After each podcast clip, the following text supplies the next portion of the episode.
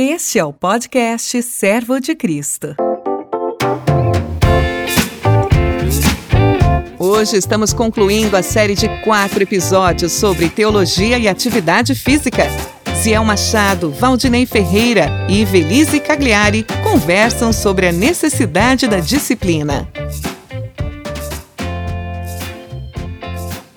Olá pessoal, bem-vindos a esse podcast do Seminário Servo de Cristo. Nós estamos muito felizes hoje por ter a companhia da nossa irmã querida Ivelise Cagliari e o pastor Valdinei Ferreira, que nós vamos conversar juntos sobre a necessidade da disciplina. A gente vem conversando sobre a teologia do corpo, sobre disciplina, sobre prática esportiva, e hoje vamos aprofundar um pouco mais. Afinal, a disciplina é uma coisa boa ou uma coisa ruim? É fácil ou é difícil? Então, com a sabedoria dos nossos queridos parceiros de mesa, pastor Valdinei e a irmã Ivelise, nós vamos resolver esse problema para vocês. bem-vindo, Ivelise, bem-vindo, Valdinei. Olá, muito obrigada pelo convite, me sinto muito honrada por estar aqui. Eu sou Ivelise Cagliari e acho que vale uma breve apresentação. Sou educadora física, formada em 90, faz só um pouquinho de tempo, né? Atleta, passei por vários esportes, fui atleta no atletismo, no voleibol, Fui maratonista também. Hoje ainda sou personal, trabalho com terceira idade também. Tenho um projeto muito legal na igreja, aonde congrego. E a gente tem um longo caminho, um longo percurso dentro da atividade física, né? E não só dentro da atividade física, como também dentro da teologia. Fiz bacharel em teologia, já fiz algumas é, pós-graduações, algumas especializações. E a gente vem trabalhando. Realmente é bem paralelo esse tema e bem relevante. E se eu posso começar dizendo alguma coisinha para passar a palavra para o meu colega aqui, é o que o Zé falou. Quando você fala essa palavra disciplina, vem o que na sua mente? Algo positivo ou algo negativo? É algo muito chato ou é algo prazeroso? É, esse tema tem muito a ver com as suas experiências, aquilo que você já viveu com relação à disciplina, como é que você foi estimulado, como é que você foi orientado sobre isso. Certamente a gente colhe os resultados, né? Mas a gente vai falar sobre isso. É, vou deixar o meu colega se apresentar aqui. Bom, prazer estar com vocês, Ziel, conhecer a Ivelise também e parabenizar pelo conjunto de temas tratados. Né? E essa conversa hoje sobre disciplina é muito interessante. Né? Eu, vindo também de uma tradição calvinista, a teologia de Calvino tem na disciplina um dos pontos fundamentais né, de toda a vida do cristão. Mas a minha experiência com a disciplina, ela passa por várias áreas, né? da corrida, uh, da meditação, da alimentação, e está muito ligada a, um projeto que eu tenho desenvolvido, que eu estou chamando de mapa centrante, que envolve movimento, alimento, pensamento e atitude. Né? E atitude nesse sentido do hábito, que é formado né, a partir da, das mudanças que você deseja para a sua vida. Então, estou bem contente de estar aqui com vocês, né? E desafiado também, porque nem sempre a gente sistematiza essas coisas, né? Vai também vivendo e formando um pouco intuitivamente, mas eu acho que a gente consegue caminhar e construir as ideias nesse processo. Muito bom, muito bom. Uma das coisas que a gente estava conversando aqui com, nos podcasts anteriores é que esse tema gera toda uma linha de estudo de curso, né? Trabalhar mais intencionalmente aqui no seminário essa questão da teologia do corpo pode talvez ajudar a gente a, a sistematizar muito desses saberes e dessas experiências e colocar diálogos novos é, que são importantes para a vida do cristão, Uh, para além da atividade cultica, mas para a vida como um todo, né? Então, ajudar o pessoal a pensar essas dimensões da vida e integrar coisas que provavelmente estejam desintegradas na vida das pessoas, né? A minha, a minha descoberta da disciplina, ela começou negativa e depois se tornou positiva. Então, a primeira vez que eu ouvi a palavra disciplina foi no contexto do lar, e disciplina estava associada a castigo.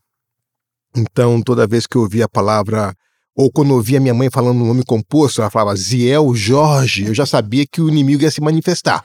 Porque é, quando eu chamava só Ziel, tá tudo beleza. Mas quando eu falava nome composto, eu falei, lá ah, vem, né? Eu fiz alguma coisa que não devia. E aí vinha a palavra, eu vou discipliná-lo. Então era uma coisa negativa no primeiro momento. Então criou uma certa repulsa para mim com relação à disciplina. Eu descobri a disciplina pelo lado positivo na prática do esporte. E também com alguns professores na escola que me atraíam pela forma como ensinavam E eles é, usavam essa expressão de que era necessário certa disciplina de estudo para poder desempenhar bem nas matérias que eles ensinavam. Então, então, gradativamente, eu fui convertendo o conceito de disciplina, algo negativo, em algo positivo. Na experiência de vocês, como foi esse processo? Ah, bom, eu nasci no lar cristão, claro, e mamãe nos alfabetizou, cinco filhos. Então ela nos assentava, eu era mais nova, ela me alfabetizou na caminha suave, inclusive, poucos vão conhecer essa cartilha. Mas ela colocava na lousa, que era na verdade uma lousa é, criada por ela mesma.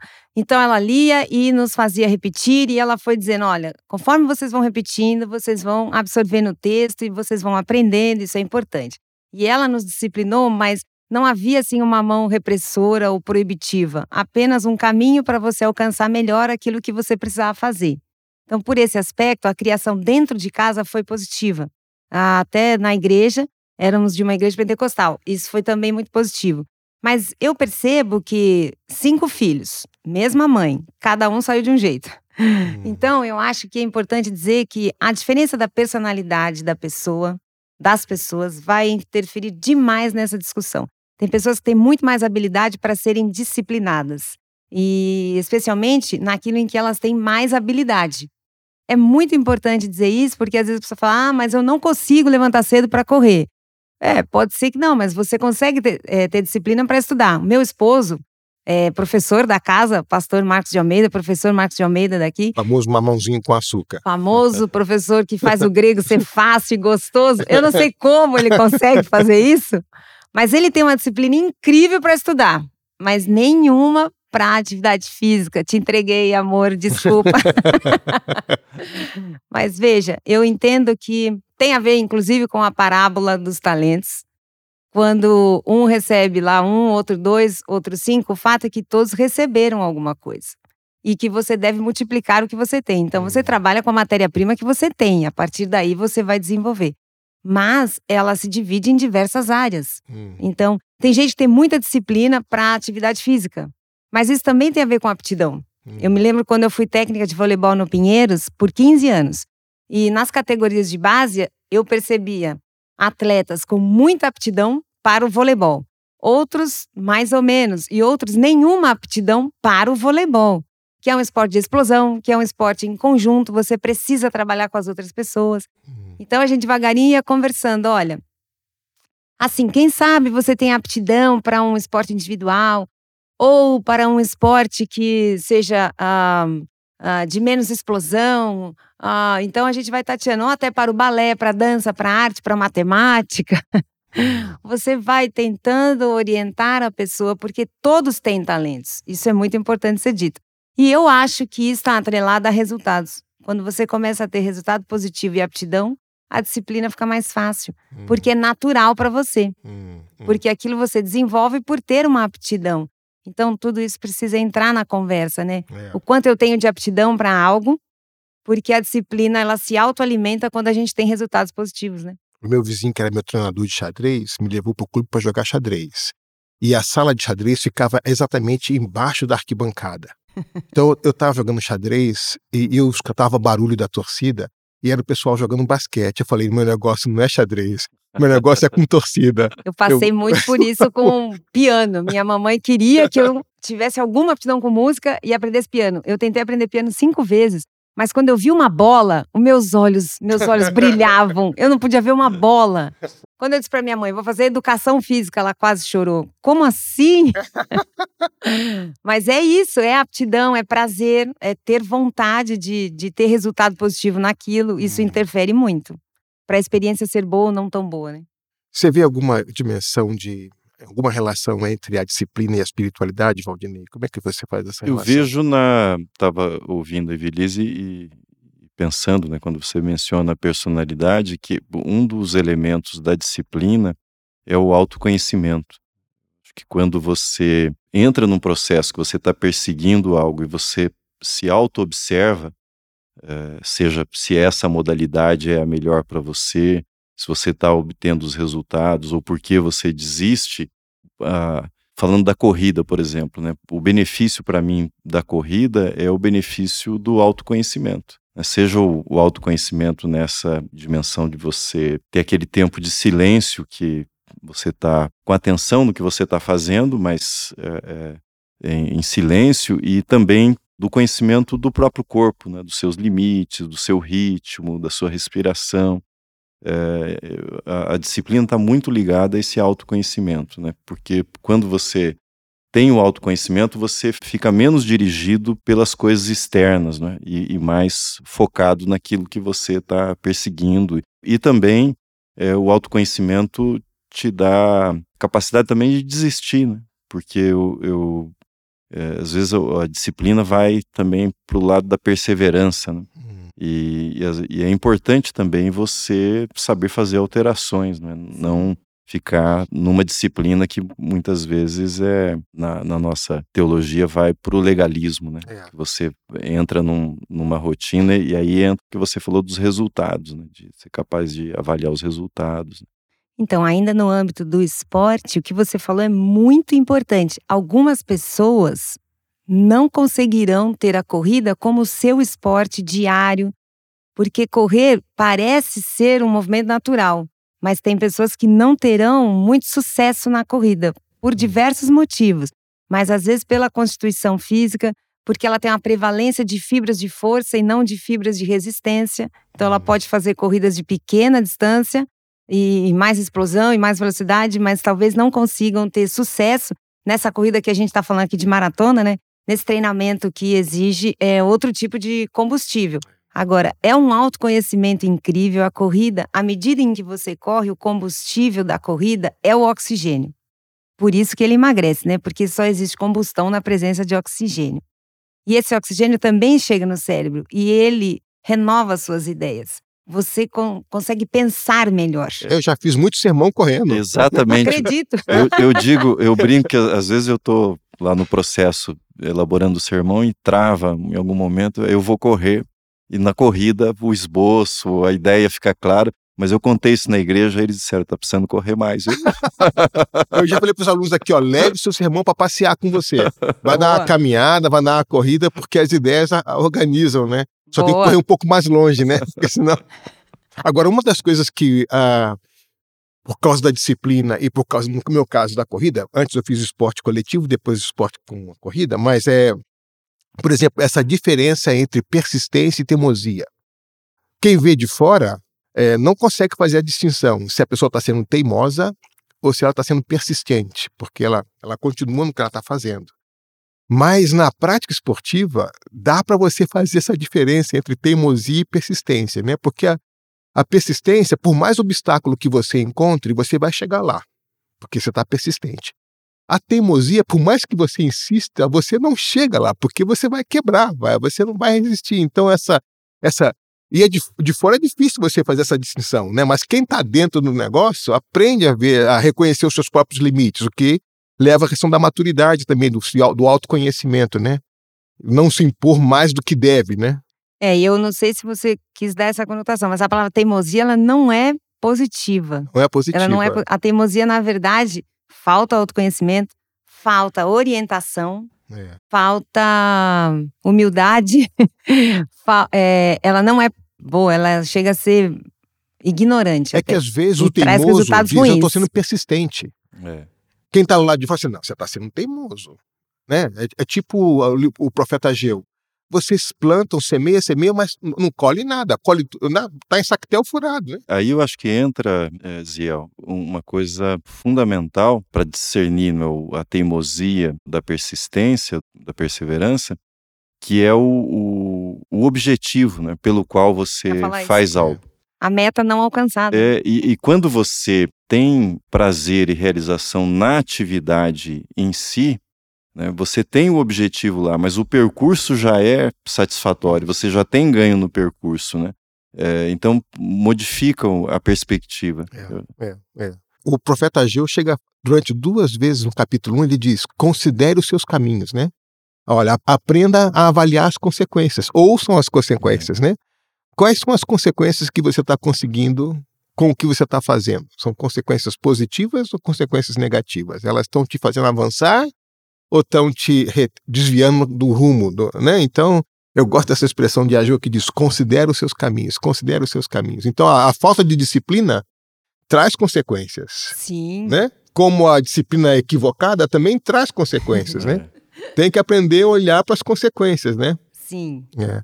Eu costumo dizer que quando a gente não ouve os mestres, Deus muda o professor. As consequências viram os professores.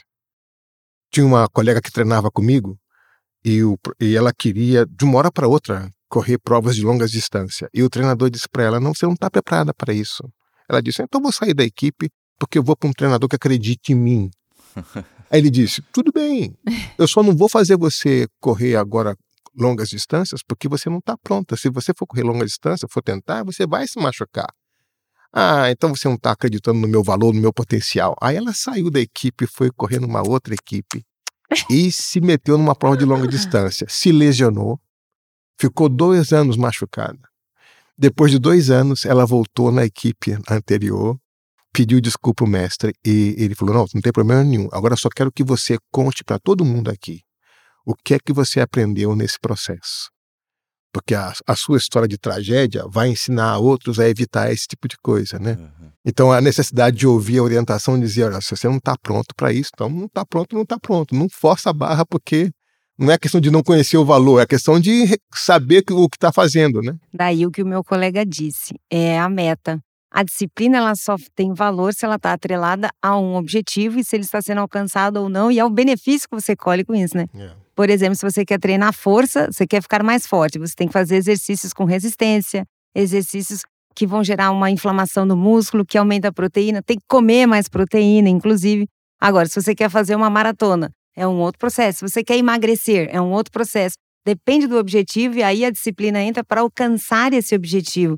Mas ela não está solta, aleatória, né? A disciplina é para alcançar algo. Isso que você diz levanta para mim um, uma ligação com um outro tema, que é o da moderação. Hum. Né? Porque, por um lado, você apresenta disciplina, a gente falou de persistência, teimosia, diferença, mas uh, a disciplina tem uma relação muito grande com a moderação, porque você, se você, o exemplo que você deu, Ziel, de uma corrida de longa distância, se a pessoa vai de cabeça e só tem esse objetivo e não consegue equilibrar com alimentação, com descanso, é, com outras, com fortalecimento muscular, vai dar errado, né? Vai errado. É, ter problema. Então, a, a moderação e, isso envolve uma capacidade de, de organização e distribuição para todas as áreas da vida. É. Né, é, você não vai fazer uma única coisa.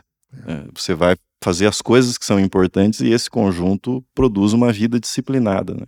Mas não a disciplina só para um objetivo pode revelar uma vida desequilibrada Sim. numa porção Sim. de outras é. coisas, né? É. E, e, aí traz mais malefícios do que benefícios.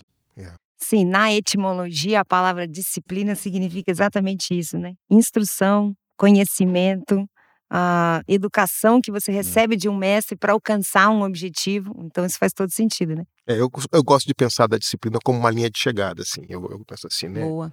É, a minha visão de futuro influencia o meu presente. E essa influência sobre o meu presente eu chamo de disciplina. Então, olhando para o futuro, o que eu espero alcançar, a meta que eu espero atingir, de que forma essa meta disciplina meu processo. Então o treinador sempre diz para mim, Zé, você não pode, hoje né, ele diz, você não pode fazer duas maratonas no ano, mas você pode fazer uma. Por favor. Né? É, antes eu fazia duas, mas eu levava quatro uhum. meses para poder me preparar para uma maratona. Uhum. Ele diz, agora você tem 61 anos, faça uma maratona, é uma boa prova, prepara é. para essa prova e faça bem feito e pronto, mas você não vai se... Então, assim, é, tira aquela loucura de querer fazer toda a corrida qualquer tempo todo, na moderação, e você aprende a já sentir prazer na, na, na construção do seu sonho, é. né? Então a disciplina ganha um outro, outro sabor, né? Ganha essa, essa recompensa diária de estou fazendo o que é certo para chegar na direção que eu quero chegar, né? Inclusive diz que uma pessoa disciplinada é uma pessoa sábia. A gente costuma dizer que aquela pessoa é sábia. É. E, e, isso faz muito sentido, né? Rosbirk diria, ele dizia assim: é, uma pessoa madura é uma pessoa que reconhece os seus limites. Sim. Que é um sinal de maturidade reconhecer os seus limites. Então, às vezes, na atividade física, você aprende a reconhecer o seu limite, que se aplica em outras áreas da vida também, né? Muito. É. Eu já vi o meu treinador treinando uma pessoa para quebrar. Ele falou assim: Eu vou te ensinar uma coisa importante hoje. E ele fez uma planilha para o cara, cara quebrar. O cara foi, foi, foi, ele não conseguiu fazer. É isso que eu queria que você aprendesse, que você visse o seu limite. Você agora quebrou, você sabe onde é o seu limite. Então, eu, parte do meu treino hoje era quebrar você. Eu te quebrei. Você quebrou aonde? Aí ele disse: Eu quebrei em tal situação, em tal quilômetro, assim, assim, viu? Esse é o seu limite. Isso já me faz lembrar, vou começar a traçar alguns paralelos aqui com a Bíblia, no texto de Hebreus 12. Ah, o filho, quando ele é disciplinado, ele não gosta muito. Mas é para ele ver que ele já está indo errado, no caminho errado, né? Então, no momento da correção, isso não é agradável mas depois produz o fruto da pacificação e o pai só corrige o filho que ama. Então, nesse sentido, a disciplina é o que o seu treinador fez. vou é. deixar você quebrar a cara para você perceber que não é esse o caminho. E o que, que vocês acham que seriam os grandes obstáculos hoje para uma vida disciplinada? A gente tem uma vida super abundante, cheia de coisas, cheia de oportunidades. Uma cidade como São Paulo, por exemplo, é uma cidade que você pode ficar acordado 24 horas, porque as, as alternativas, as distrações, a, é, é, é muito mais do que a gente dá conta. Então, quais seriam assim os obstáculos que vocês veem com relação à disciplina?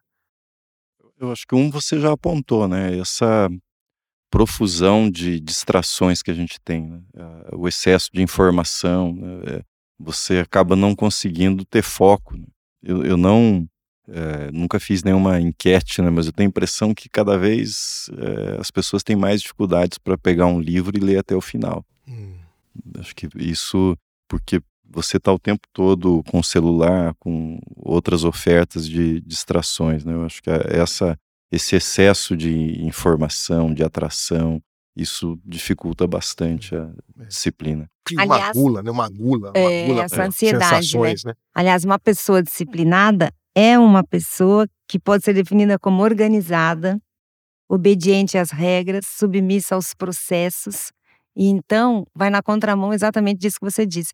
Essa nossa ansiedade por querer estar em todos os lugares, ser bom em todas as áreas da vida, conseguir resultados grandes em tudo, ela é ruim. A ansiedade é o primeiro obstáculo para a disciplina. É a ansiedade, a insubmissão e a incapacidade de se conter, de se submeter às regras do processo. É um processo, né? A minha mãe dizia assim para ele em casa: quem acerta o alvo erra o resto. né? Pensando naquele alvo de né, 100, Sim. 50, 20, 25. Disse, se você acertou o alvo, você vai errar o resto. Não dá para acertar tudo. Aí eu dizia assim, mas se eu der um tiro de bazuca, eu destruo até a parede, o alvo é todo. Isso parece com você. Isso me faz lembrar do livro do Richard Foster.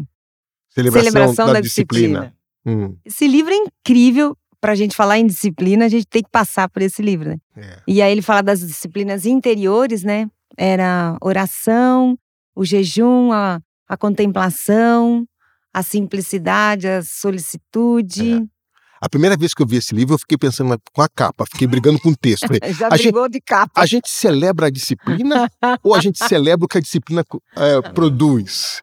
Mas depois falou assim: não, não, a, a, disciplina também é algo que possa ser celebrado, dependendo de como a gente vê a disciplina, né? Talvez aquele minha imagem da disciplina como Sim. algo negativo. Como correção, né? Como correção, disse, não, eu não quero celebrar a disciplina, mas, mas a disciplina é como uma sese espiritual, como uma dinâmica, é uma coisa importante, né? Hum, muito bom, muito bom. Não, esse livro é incrível. E aí a gente pode pensar em disciplina uh, pelo viés da dedicação, da devoção, de um círculo virtuoso em que você se autoalimenta por bons resultados, né? Então, vamos, vamos destrinchar um pouco esse círculo virtuoso. Como é que a gente pode aprender e cultivar a disciplina? Que, como seria? Como seria? Alguém que se diz assim, ah, acho que eu não sou disciplinado. É, como é que a gente pode aprender a disciplina? O primeiro passo, na minha opinião, é a instrução. É você ter um, um manual. É você saber onde você quer chegar e como chegar. E aí vem a disciplina, que é a capacidade de submeter-se a esse manual, né? Hum. Por exemplo, o cristão precisa conhecer a Bíblia. É um manual para você chegar no céu, né? Hum. Paulo fala muitas vezes sobre isso. A gente tem um alvo, a gente está fazendo uma corrida. E eu acho que você precisa ter instrução. E se dominar, né? Não é uma questão da gente fazendo mais coisas, talvez é uma questão de fazendo menos coisas, para ir afunilando naquilo que é o seu foco. É. Eu, eu acho que também que a influência de amigos ajudam, por exemplo. Às vezes, quando não estou disposto a treinar, e os amigos me chamam a treinar, essa, companhia deles é muito importante para me manter firme Tá. naquela disciplina que eu estou Contexto colocando. social. né? O contexto, né? É, o- uma coisa interessante é fazer objetivos menores, né? Os mini objetivos, né? Então a gente está falando aqui de corrida, de, de maratona, mas pensando na atividade física, estabelecer, você vai um trecho de ônibus, vai a pé, Isso. desce uma estação antes do metrô. Eu fiz uma mudança grande há alguns anos já. Eu trabalho no, no meu prédio são eu trabalho no sétimo andar e eu comecei em 2014 mais ou menos a que eu ia subir todo dia até o sétimo andar e não usar o elevador. Comecei a fazer isso, né? Subia duas, três vezes no dia e chegou um ponto que ficou automático, né? Eu brinco, né? No início, o pessoal queria me puxar para o elevador, né? Depois, assim, já me viam e alguns daí que queriam conversar subiam pela escada comigo. E alguns começaram a subir pela escada. Conversava só dois degraus, porque perdi o ar no meio do caminho. A conversa era curta, A né? conversar. E- e- então, eu acho que você divide, né? Então, para quem está no sedentarismo, se você caminha, começa a caminhar, ou se você divide que você vai um trecho do seu trabalho, que não caminhe todo, você vai Sim. colocando eh, Pequenas metas. pequenas metas, né? E uma, uma coisa também que eu, eh, voltando no nosso tema anterior, que eu acho que dificulta muito o desenvolvimento do- da disciplina, ligado ainda à dispersão, né, e que facilitaria, na verdade, a, a disciplina, é você estar presente no que você está fazendo. Porque o que a Ivelise falou da ansiedade, o problema é que geralmente a pessoa está com o corpo ali, mas a mente em outro lugar, né? E você não tem essa sintonia entre corpo e mente, fica muito mais difícil perseverar em qualquer atividade, porque Uhum. você já está pensando na próxima atividade ou é, em outra, né? Eu acho que a- essa aí volta no tema do autoconhecimento. né? Se você está fazendo uma atividade, você está em você, você está no seu corpo, percebendo o seu corpo, naquele momento ajuda muito para você perseverar no que você está fazendo. Eu- sim. Eu lembrei, por exemplo, na minha infância, quando eu vi a Bíblia e eu achava impossível lê-la completamente. Foi quando a Sociedade Bíblica do Brasil lançou aqueles guias de leitura da Sim. Bíblia, que eram três capítulos por dia e cinco no final de semana. E eu tenho lá em casa o meu diploma da Sociedade Bíblica, porque eu li a Bíblia toda a primeira vez aos 11 anos. Eu ganhei um diploma. Da... E é exatamente isso. Três capítulos por é, três capítulos por dia, cinco capítulos no sábado e no domingo. E quando eu terminei de ler a primeira vez a Bíblia, eu falei, uau, é possível ler esse negócio, Não, né? e isso que você disse é encantador, maravilhoso. Como educadora física, eu realmente posso dizer que eu acompanho isso. Um atleta que começa ali com 12, 13 anos jogar voleibol e não sabe absolutamente nada, um toque, uma manchete, não tem ideia do que como vai fazer. E ali pelo 16, 17 anos, ele, ele realmente entende, ele joga, ele alcança resultados, mas ele foi tendo pequenas eh, vitórias. Então a gente faz quadra menor, bola mais leve, um contra um, até chegar no jogo oficial, são tantas coisas que eu posso fazer.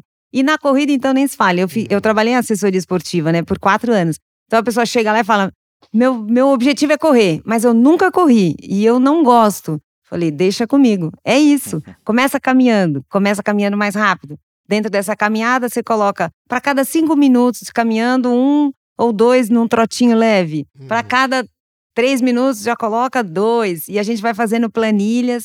E, nossa, eu vi tantos alunos começarem com um ou dois minutos de corrida e depois estavam fazendo 5K, 10K, 21. É. São pequenas metas. Eu Isso é muito exatamente importante. assim.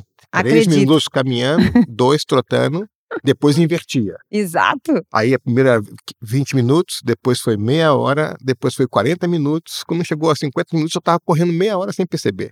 Não é lindo? É? É o prazer do resultado que você está tendo ali, que vai alimentando você ter metas eh, mais ousadas, né? Metas Uhum. maiores.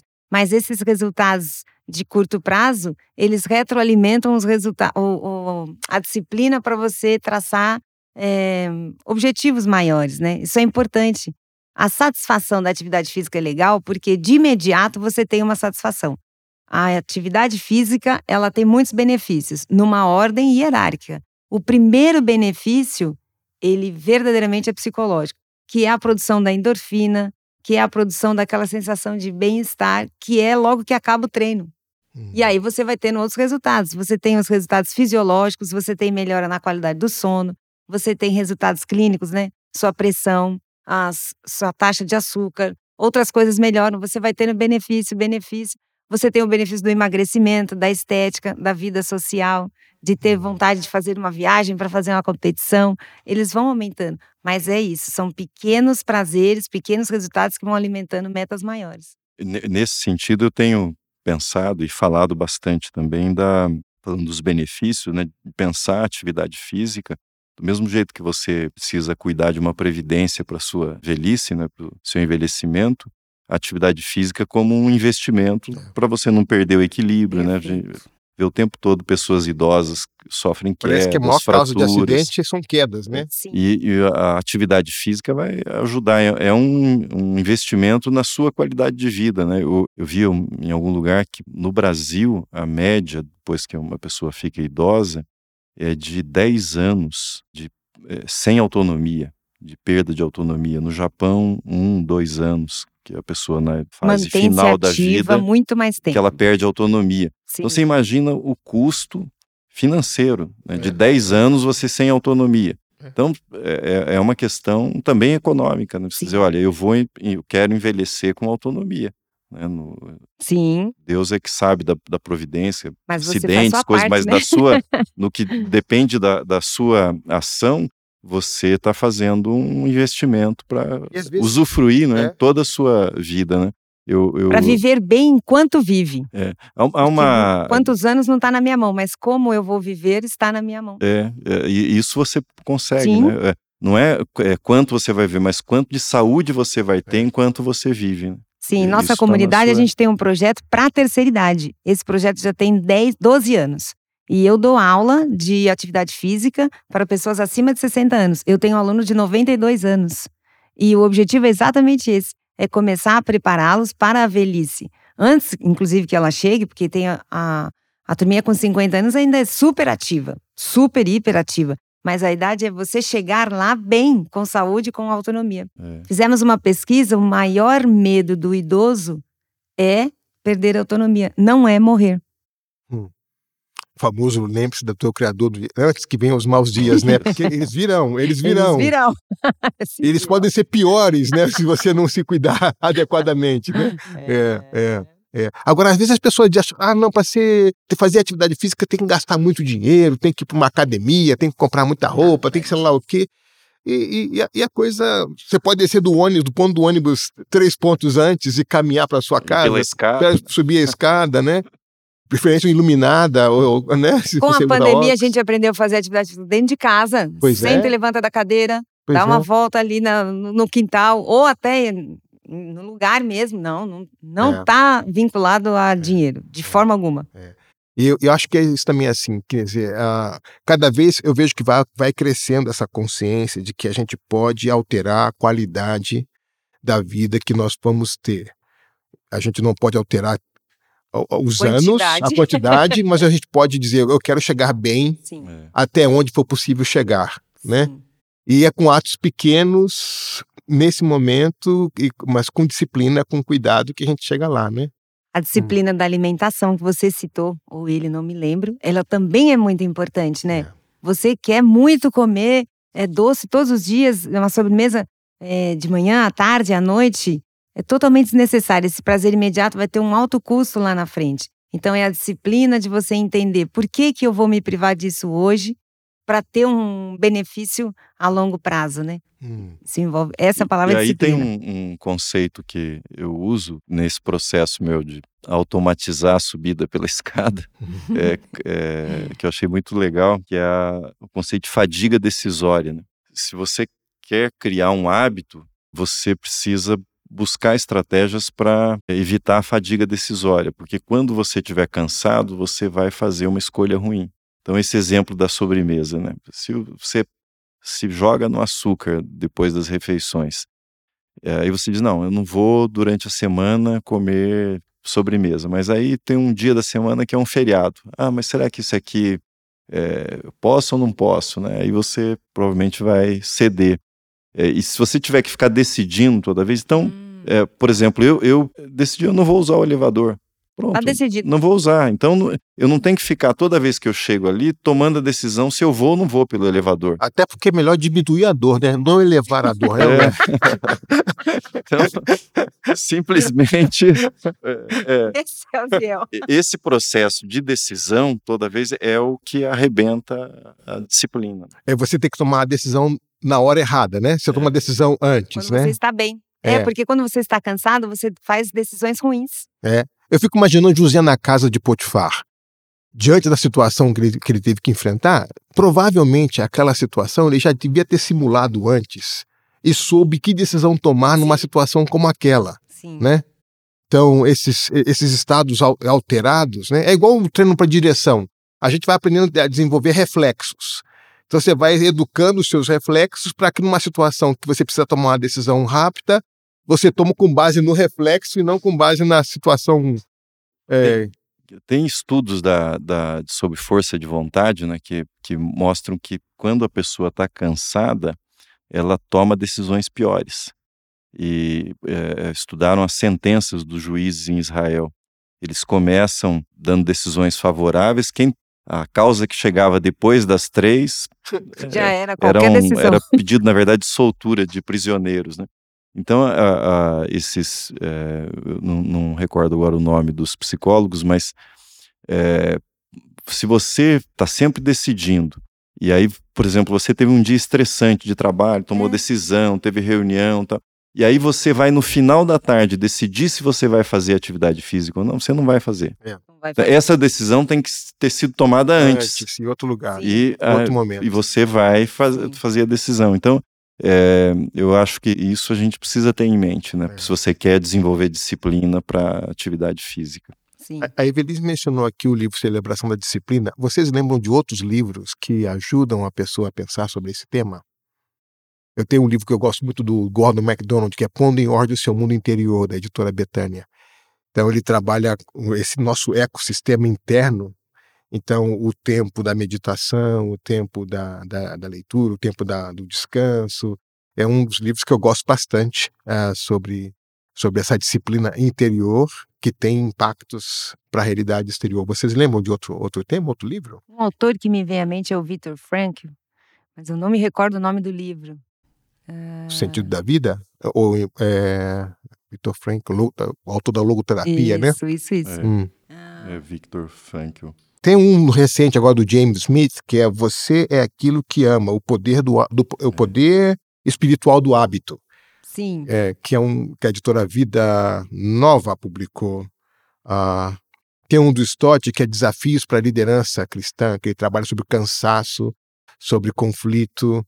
A editora Ultimato publicou também. É um livrinho verde bem fininho, mas é bastante bom. Eu, eu li o ano passado e gostei demais e li, releio, é Biografia do Silêncio, de um padre espanhol, teólogo, Pablo Dors.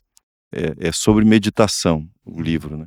Como ele desenvolveu o hábito da meditação mas se aplica para qualquer formação de disciplina. Né? A meditação hoje é algo que se fala muito, né? Na é. pandemia foi falado muito sobre meditação para você tentar se acalmar, se harmonizar, se ouvir, como é. você mesmo disse estar naquele lugar presente. E a oração é uma meditação também. Né? É. é o, o Pablo Dors, ele, ele trabalha bastante o silêncio. Uma coisa que, que eu acho interessante pensar é que sedentarismo é igual inquietude mental. E atividade física é igual paz mental. Olha só. Bem interessante, hein? quando você se movimenta, você aquieta a sua mente. Sim. Quando você tem uma vida sedentária, sua mente se agita. Em algum lugar vai ficar tumultuado, é. né? A ideia do se aquietar é colocar cada coisa no seu lugar e no seu tempo. Uhum. Você, inclusive, se torna mais produtivo. Sim. Mais produtivo. Inclusive, todos esses personagens aí que falam hoje na linha do desenvolvimento humano, coaches e tal, eles dizem que a disciplina é a mãe do sucesso, da performance. Você consegue fazer mais coisas com mais calma, com resultados mais assertivos, quando disciplinado, quando sabe o horário de cada coisa. Isso é muito importante, né? É, é, é. Gente, olha, o tempo passou tão rápido. É mesmo? É, mas, mas a gente tem que ser disciplinado com o tempo, A gente né? tem que ser disciplinado? Ó, eu gostaria de citar um texto que eu gosto muito para fazer um paralelo com a Bíblia, que é 2 Timóteo 2, 5.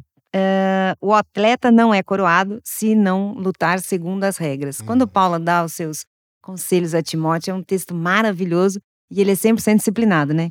Então, esse texto fala muito para nós sobre a disciplina. Hum. Você não conseguirá seguir avante, conseguir eh, realizar a meta se você não competir segundo as regras. E claro que a disciplina tem a ver com perseverança, com foco, mas ele diz assim, ah, mas aí já é em Coríntios. Todos correm no ginásio, isso era muito forte na época de Paulo, né? Hum. Todos correm mais por uma coroa destrutível, perecível. E só um ganha. Imagina, agora nós vamos, estamos correndo por uma coroa que não se corrompe, né?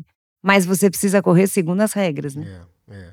E isso tem a ver com, com a disciplina para o foco, para o prêmio, né? Para o prêmio da soberana vocação. E aí é a oração e a meditação. A gente podia terminar com, uma, com dicas. Deixa eu co- compartilhar uma dica que eu recebi do Boa. Stott. O Stott dizia assim: Ziel, se você lê uma hora por dia, você lê 50 livros no ano. E é, e é sensacional isso, né? Sensacional. É, então, de pouquinho em pouquinho, a galinha enche o papo, como dizia minha mãe, né? Literalmente. Então, é, de grão em grão.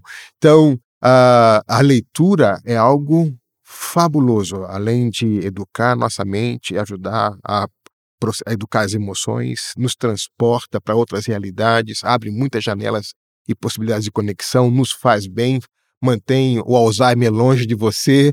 Então, uma disciplina de leitura é algo recomendável. Então, se você não consegue começar com 10, com com uma hora, comece com 10 minutos Sim. é, uma página bem lida já é uma coisa boa. Então, 10 minutos, lê uma boa página, depois.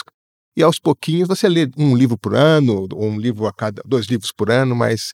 é, então, uma dica é comece com poucas páginas, mas leia, leia sempre. Ah, outras dicas que vocês tenham aí? Ele já deu uma, hein? Ah, suba os degraus aí de É, onde você elevador, né? trabalha, da Isso. sua casa. X. Ah, para dois, três pontos antes, se você anda de ônibus ou metrô, né? Para duas, três estações antes. É uma dica. Se você não consegue ainda correr, caminha, vai É. colocando devagarinho, dois, três minutos de um trotezinho leve, vai aumentando isso devagar. Hoje tem muito aplicativo e muita instrução que você pode eh, conseguir facilmente. É uma dica. tome mais metas. água, tome mais água. Aumente, põe- Importantíssimo. né, hidrate mais o seu corpo, vai ser bom para você, para sua pele, inclusive. Diminua o açúcar. Diminua o açúcar. Tomar, tomar água, né? logo que acorda, se expor à luz do sol Isso. e tomar um banho frio. Bom, banho frio, eu acredito que, como metodista, Pode ser na morno. unção. Mas é bom, é bom, é bom, é Ativa bom. a circulação. Ativa é, a circulação. É ótimo, pra saúde é, muito bom. é. Gente, muito obrigado a Valdinei, muito obrigado, Ivelise, pela contribuição de vocês. A todos vocês que nos acompanham, ouvindo, ah, o nosso seminário Servo de Cristo está de portas abertas para vocês. A gente pode continuar essa conversa aqui. Você pode vir até a escola, sentar com a gente, conversar, trocar as ideias, conhecer um pouco os programas da escola, as diversas possibilidades de curso que, que existem. Nós precisamos de uma igreja madura e o sonho do nosso seminário é contribuir para a maturidade da Igreja de Jesus no Brasil, por meio do estudo, por meio da reflexão, por meio da, da mentoria, da direção espiritual, por meio das conversas. Então, se você nos ouve e quer nos conhecer, faça contato, vai ser uma alegria receber vocês aqui. Muito obrigado, Evelise, muito obrigado, Valdinei. Vocês têm uma última palavra que queiram deixar para as pessoas? Um, um desafio? Bom, eu que agradeço a oportunidade. Quero dizer que essa minha meta de vida sempre foi, como educadora física e como líder de adolescentes na igreja, é seja disciplinado para que você alcance bons resultados, para que você viva bem. O resultado disso é que você vai viver melhor, né? Então, vale a pena pensar em disciplina como uma palavra boa, positiva e é o que vai fazer você alcançar os seus resultados. Joia. Parabenizar, Ziel, o seminário pela iniciativa, né? acho que são temas assim, da maior relevância e importância, né? e conseguir fazer essa conexão do que isso tem a ver com a vida cristã né? e como desenvolver na vida cristã essa disciplina relacionada aos temas da atividade física. Então, é, dar os parabéns e, e assim, para mim, palavra final que eu deixaria é escuta interior. né? Eu acho que você tem que se escutar né, se perceber, é, o autoconhecimento né, e buscar nessa escuta interior a percepção do Espírito Santo, da presença de Deus, né, te guiando hum. para a realização da vontade dele. E aí, Romanos 12, né? Rogo-vos, pois, irmãos, que apresenteis o vosso corpo por sacrifício vivo, santo e agradável a Deus, que é o vosso culto racional. Essa ideia de que a nossa apresentação não é uma apresentação cultica no sentido do rito da hora do culto, né? Da liturgia da vida, né? Do dia a dia, do ordinário, é, é quer comais, quer bebais, fazer tudo para a glória de Deus, né? Joia, joia. Gente, não desperdice nem menospreze os pequenos começos. É isso. Uma longa jornada se começa com um passo de cada vez. Então, um grande abraço para todos vocês e até o nosso próximo podcast.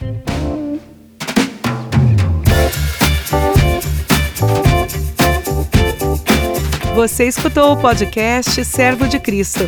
Para mais informações, acesse o site www.servodecristo.org.br.